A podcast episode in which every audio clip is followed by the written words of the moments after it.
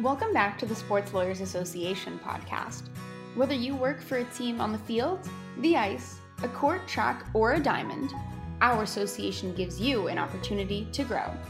You are listening to episode number 14 1 NIL The Impact and Constitutionality of the Fair Pay to Play Act, with your host, Brian Socolow. Alongside Brian is Mike Feblowitz and Mark Rogers. Sit back and enjoy this episode of the Sports Lawyers Association podcast. Hello, welcome to this edition of the Sports Lawyers Association podcast. My name is Brian Socolow. I'm a partner at the law firm of Loeb and Loeb, where I'm co-chair of our sports practice. And I'm really pleased to be joined today by Mike Feblowitz, who is the winner of the Sports Lawyers Association's annual student writing competition. And joining us also is Mark Rogers. Mark is a longtime and preeminent sports agent. And our topic today is the paper that Mike wrote and submitted to the Sports Lawyers Association for a writing competition. It's called One Nil: The Impact and Constitutionality of the Fair Pay to Play Act. So we're going to be talking about name, image, and likeness issues as it pertains to college athletics. And just by way of background, Mike is a recent graduate of Boston College Law School. And we're going to talk about his paper, and then we're going to talk about how the NCAA is addressing name, image, and likeness issues and what the future holds in terms of potential legislation, legal issues, and other issues. So, with that as the preamble, let me start with Mike and ask you the first question. Why did you choose this topic? Why was it interesting to you? And um, how did you get to the point of choosing this topic and then writing a paper about it that you submitted to the Sports Lawyers Association? Sure. Thank you, Brian, and thank you, Mark. Um, and may I just say as well, it's a, a real pleasure to be speaking with sports law royalty today. So thank you both for making the time. Um, as far as choosing this particular topic, uh, not not as if I had to search far and wide for uh, something that was relevant in the world of sports law. Uh, obviously, you know, going back to last year, beginning of of 2020, uh, name, image, and likeness rights were at the forefront, certainly of uh, of sports law and and particularly uh, college sports. Um, I actually had the great opportunity to work uh, in the Boston College athletics department this past fall through the BC Law externship program. Um, so I spent uh, half my time there working with the uh, BC NCAA compliance office, and the other half working with the uh, Office of the General Counsel. And in both those capacities, I was tasked with researching specifically the California legislation, um, and that's what really got me interested in the subject. I've tried to keep up to date with it since then. Uh, attended an excellent SLA panel Uh, in Boston as well. Uh, really, this seemed like uh, the topic that had to be written about at the time. And uh, obviously, the landscape of sports has changed quite a bit in the last few months, but uh, certainly this is still and, and going forward still will be, I think, one of the most talked about areas. And Mike, your paper focuses on potential challenges that the NCAA might make to this California law. We'll, we'll, talk a little bit about that and sort of where that stands. But your paper is grounded in really constitutional law. Mm-hmm. Let's do two things. First, can you just walk us through very briefly what the Fair Pay to Play Act says, the key provisions of it, and then just briefly summarize the constitutional issues that you raise in your paper regarding the potential impact of the Commerce Clause and a Commerce Clause constitutional challenge to the statute, as well as the First Amendment challenge to it. Sure. Um, well, the, the Fair Pay to Play Act, the California Act, basically addresses what schools and what the NCAA cannot do in terms of student eligibility. So, athletes, uh, in order to participate in college athletics, uh, have to have amateur status. The NCAA has for decades defined what makes an athlete an amateur. But the California legislation comes in and, and makes a change to that uh, basically saying that the NCAA and, and California schools uh, cannot take away an athlete's amateur status because he or she has earned compensation from the use of uh, his or her name, image, or likeness rights. Um, so, interestingly enough, uh, the California Act does not get into how exactly uh, that would be enforced. Um, we've seen subsequent legislation from Colorado that, that kind of hints at an injunctive right of action for a college athlete who loses eligibility on those grounds. But that's basically kind of uh, how the California law uh, operates. Um, and so when I was looking at the law and, and, just trying to figure out kind of how the NCAA would react, th- there were sort of two different kind of avenues to explore. I mean, one one being uh, what the NCAA could and should do, practically speaking, uh, which was a, perhaps a bit too tall of a task to tackle uh, in, in, one paper. But the other was was kind of looking at uh, the law itself and seeing if there were possible ways to uh, attack or at least question uh, its constitutionality. One was much talked about, uh, kind of among writers, scholars, and that was a potential Commerce Clause challenge, which I'd be happy to get into. But I also thought that the law, as written, could bring up some freedom of association issues under the First Amendment. Um, and so both of those uh, might be ways that the NCAA could explore undermining at least parts of these sorts of laws.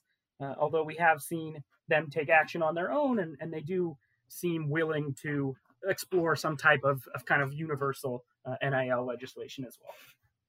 Well, let me turn to Mark on those points. Mark, you've represented athletes, professional athletes for a long time. You have a, an excellent overview of the NCAA system, the role of agents. What's your take generally on this legislation and where it's headed. Because as we mentioned, uh, as we were just starting out, Mike talks about this California map, but certainly where we are now is not limited to California in terms of different states potentially taking action, and the NCAA's response to that. So w- with um, with the ability to look back to where the NCAA has been, where we are now, and then looking forward, what's your take on on where we stand and what's going to happen next in terms of this type of legislation? Yeah, thank you, Brian. First of all, hey, Mike, congratulations on, on winning the contest, writing contest. It was a an excellent paper. I, I sat here, I was li- listening to you, and I, I thought to myself, man, I, I sure hope I sounded as intelligent as you do when I graduated from law school. I'm afraid I'm not as eloquent maybe as I was back then, but uh, you're obviously obviously did a great job on this and certainly understand your topic. Uh, you know, Brian, I, I think that, and Mike alluded to this in his paper. He references the O'Bannon case and you know, to me, what California did and what Michael chronicled in his paper is certainly an extension of the O'Bannon uh, ruling by the U.S. District Court of the Northern District of California. And to me, California went to the next level. And listen, we're going to a place that is inevitable. I think this has been coming on for years and years and years. It's going to happen. The question is at what level and to what extent. Obviously, I think, and, and Mike kind of alluded to this as well, the NCAA, I think, has somewhat abandoned the idea that they're going to fight this, and in fact, now have kind of decided maybe to go to the other side and maybe control the legislation and, and the rules a little bit more. Interestingly, I'm, I'm from Florida. I live in Florida, practice in Florida, licensed to practice law in Florida. And Florida's new legislation that they passed not very long ago actually comes into comes into law on uh, July 1st of 2021, and it's it certainly has advanced what California has started. Um, I think it's really, really very pro college athlete. There's a lot of neat. I think they put some. They they closed some some areas that people were skeptical of, and I think that they've made a really nice, tidy um, law that I think that certainly the NCAA will have to study as they move forward. I think at the end of the day, and Mike, this is something that I'd love for you and, and Brian to opine about a little bit. I think at the end of the day, instead of having all of this patchwork legislation state to state and, and having the NCAA try to control it, perhaps this is something that you know the federal government takes on on a, on a more wholesale basis and comes up with a uniform law uh, that we you know the NCAA, the schools, um, and certainly all of the states can live with. Uh, have, did you look into that, Mike, at all during your research and and and what what you're feeling about that. Yeah, I have tried to to kind of explore that issue. I think that uh, the California law was kind of very deliberate in uh, extending uh, a time period, gi- giving sort of a buffer, and essentially saying, you know, your move, NCAA. And and as you you alluded to, uh, Florida has recently hopped in and, and, kind of said, no, it's actually our move, uh, and enacted legislation that, that will go into effect uh, much sooner. Um, and so I do think that the ultimate goal here for the NCAA certainly uh, is to have some kind of universal uh, nationwide law that will cover this. I don't see how practically it can proceed otherwise. But I do think kind of one of the shames here of, of the way that this process is playing out is that we won't have an opportunity to uh, see how different approaches to NIL rights uh, might ultimately take effect. Uh, so the federal government here, uh, in drafting a law, will essentially be flying just as blind as any of the states were, and so uh, there could easily be some some bumps in the road if a federal piece of legislation is enacted that that kind of preempts uh, all these state laws. And I'll jump in on that too, because I think that there are just practical problems or obstacles with getting a federal law passed anytime soon, at least. Putting aside the fact that we've got a presidential election coming up in several months and highly unlikely that any type of legislation on this issue would ever be passed before that election. After that election, you've got a lot of other things that are going to be on the docket of Congress, no matter which party controls the White House and which party controls Congress. The idea, I think, of federal legislation on this topic being really a priority for Congress, I think that's uh, that's probably unlikely unless there's tremendous consensus among our representatives and senators about this issue. I don't think that they're going to take this up. I think they've got other things on their plate. It could be, and and I really relate this back to gambling legislation. Same thing when the Supreme Court a few years ago uh, essentially legalized gambling at the state level, we ended up and, and currently do have a large patchwork of different states having different rules in place. And there was talk about federal legislation on that issue, but it hasn't happened. So I think this issue might be caught in that same type of bind where there's a crying out need for federal legislation, but Congress just has so many other things that they want to get to, or if Congress does anything, they might not get to at all before it gets passed. So um, I think it would be great if that happened, but I'm not too optimistic that it's going to happen anytime soon. Mike, do you think there's a possibility that the states would ultimately defer to the NCAA and allow them to take the best and worst of what the what the states have done and, and put it into one, you know, one universal kind of regulation that everybody can live with? Do you think that's a possibility? I think it is. I, I do want to mention at least one of the uh, positives here that, that leads me to think a national law could be on the horizon is, as we've seen in California and, and I think Florida as well, the overwhelming kind of bipartisan support there is for this type of legislation.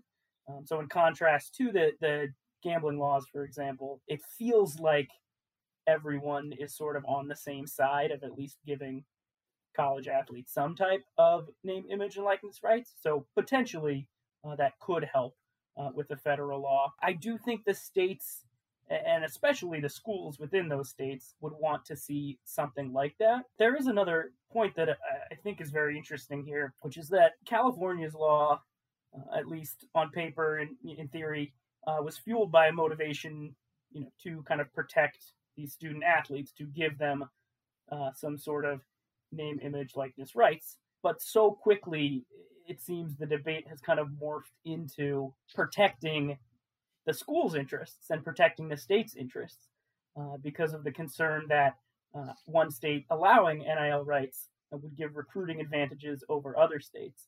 And I, I think it's it's important to kind of take a step back uh, and, and look at that because we don't want whatever comes out of the federal government to be purely focused on the states and the schools, right? We don't want to forget about these athletes. So I, I think coming out of North Carolina, for example, there were some comments uh, essentially that a law needs to get done because otherwise, you know, California, Florida will have massive recruiting advantages uh, over other states.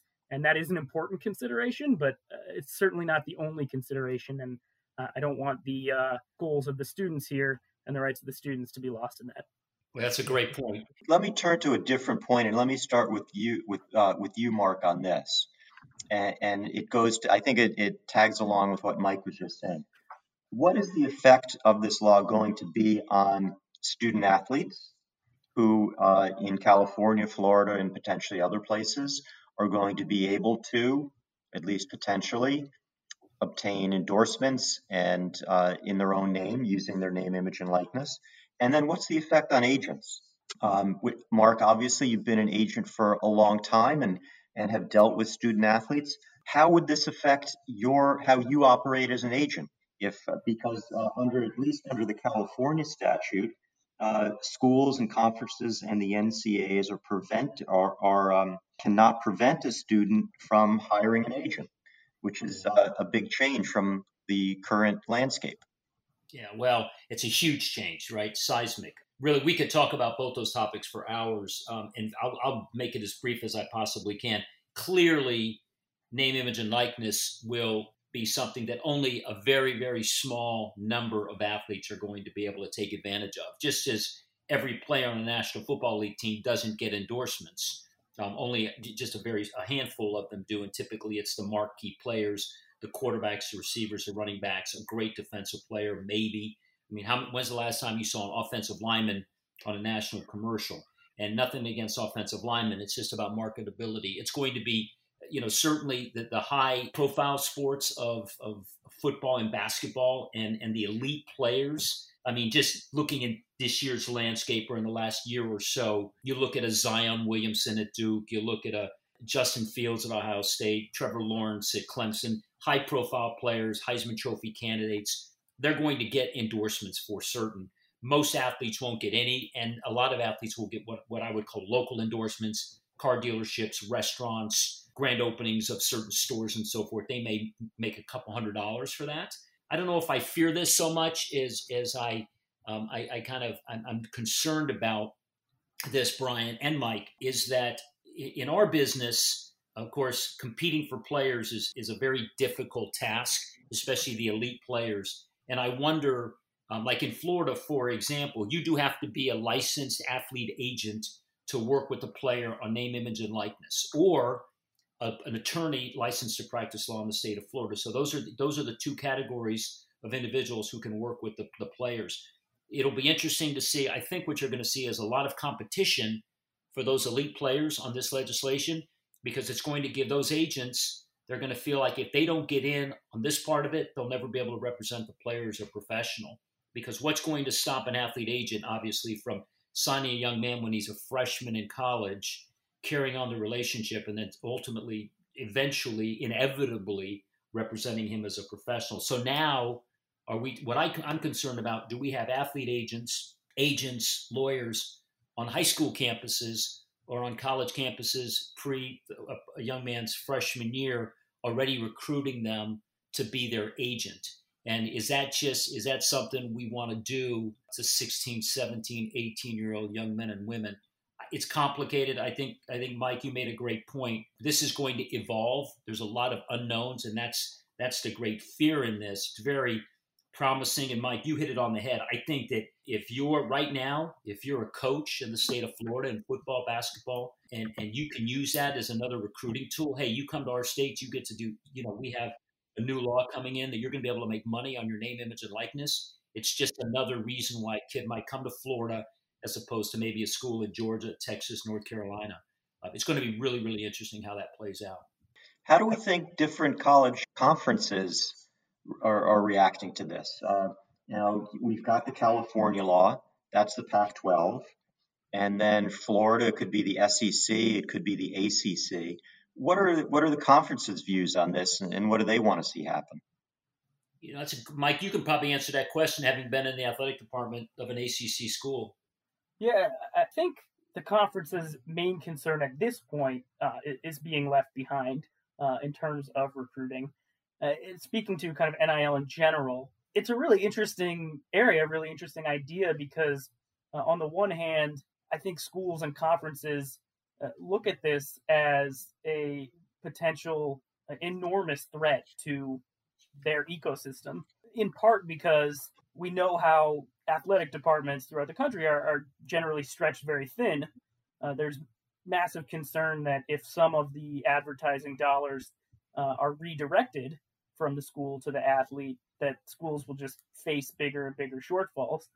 There's a finite amount of of uh, sponsorship dollars out there, and if some is going to student athlete, I think the schools are concerned uh, that they might have to cut back staff, cut back uh, programs, that sort of thing. Uh, but on the other hand, I think this idea of NIL legislation actually may help to preserve the current amateurism system, just with a slight modification. Um, you know, a lot of what's been talked about in recent years is the idea of compensation uh, being paid. Um, and I know that is sort of the ultimate fear, ultimate concern kind of for the NCAA and, and the conferences. Um, and so by using this NIL framework, they're essentially looking to layer on top of the current system a way for student athletes to make some money, but it largely leaves things intact. Um, so I do think the conferences are willing to embrace this sort of thing, and, and especially uh, now that there's concern that it may lead to some competitive advantages to have uh, access to this sort of compensation for some students at some schools and, and not in others. So I think we're just about uh, at the end of the podcast. Let me ask you both pull out your crystal balls. And if we were to have this discussion in five years, what would we be saying about where we've come in those last five years? What does it look like? Why don't we start with you, Mark? okay. Well, I'll tell you what I do think. I think that this is going, we're going to look back and probably think we spent way too much time worrying about this and how it was going to impact the colleges. I think it'll play out over five years. I think it'll play out very well. I think it'll, you can't control the commerce side. You can't ask advertisers and so forth to absolutely engage college athletes in this, but to the extent they want to, I think it becomes a nice way to make up for to the athletes, give them something back for what they're giving to the universities and, and especially the high revenue sports where they're making literally, as you know, literally hundreds and hundreds of millions of dollars for programs. I think that'll play out well. I, I really, I think one of the things we'll look back on is, and, and you'll see evolve, will be how agents are able to uh, navigate through this and utilize it not only to their economic advantage but to their future advantage on representing players. And at the, at the end of the day, I do think it's probably best if the states and the NCAA can get on the same page uh, that the NCAA's legislation would govern uh, everybody's activities because otherwise, um, and Mike hit it on the head, I think to allow states to one up themselves over and over and over to give their schools advantages to getting the best players because they have the best legislation, I think is a real slippery slope and how we're trying to, at some point, at some level, at least make this look like amateur sports. Mike, what does your crystal ball show?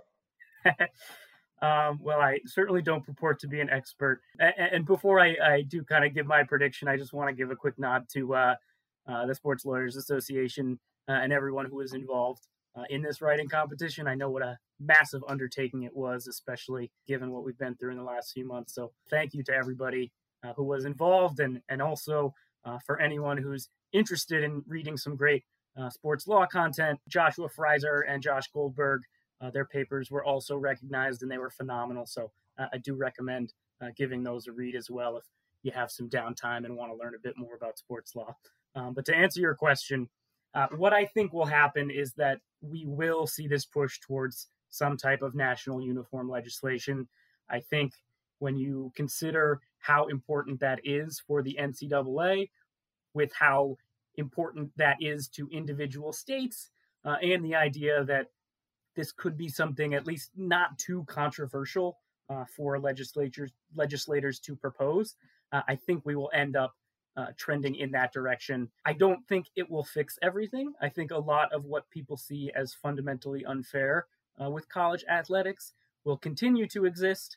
I think some of the uh, problems that we see uh, with corruption, with uh, with bag drops, so to speak, uh, will crop up in this area of name, image, and likeness rights. But I don't think opening up this this can of worms, so to speak, will spell uh, the end of the NCAA amateurism model. I think there is a way uh, to layer this on top of how things currently exist, and I do hope, uh, for the sake of all the uh, the athletes, um, that this proves to be a, a positive for them.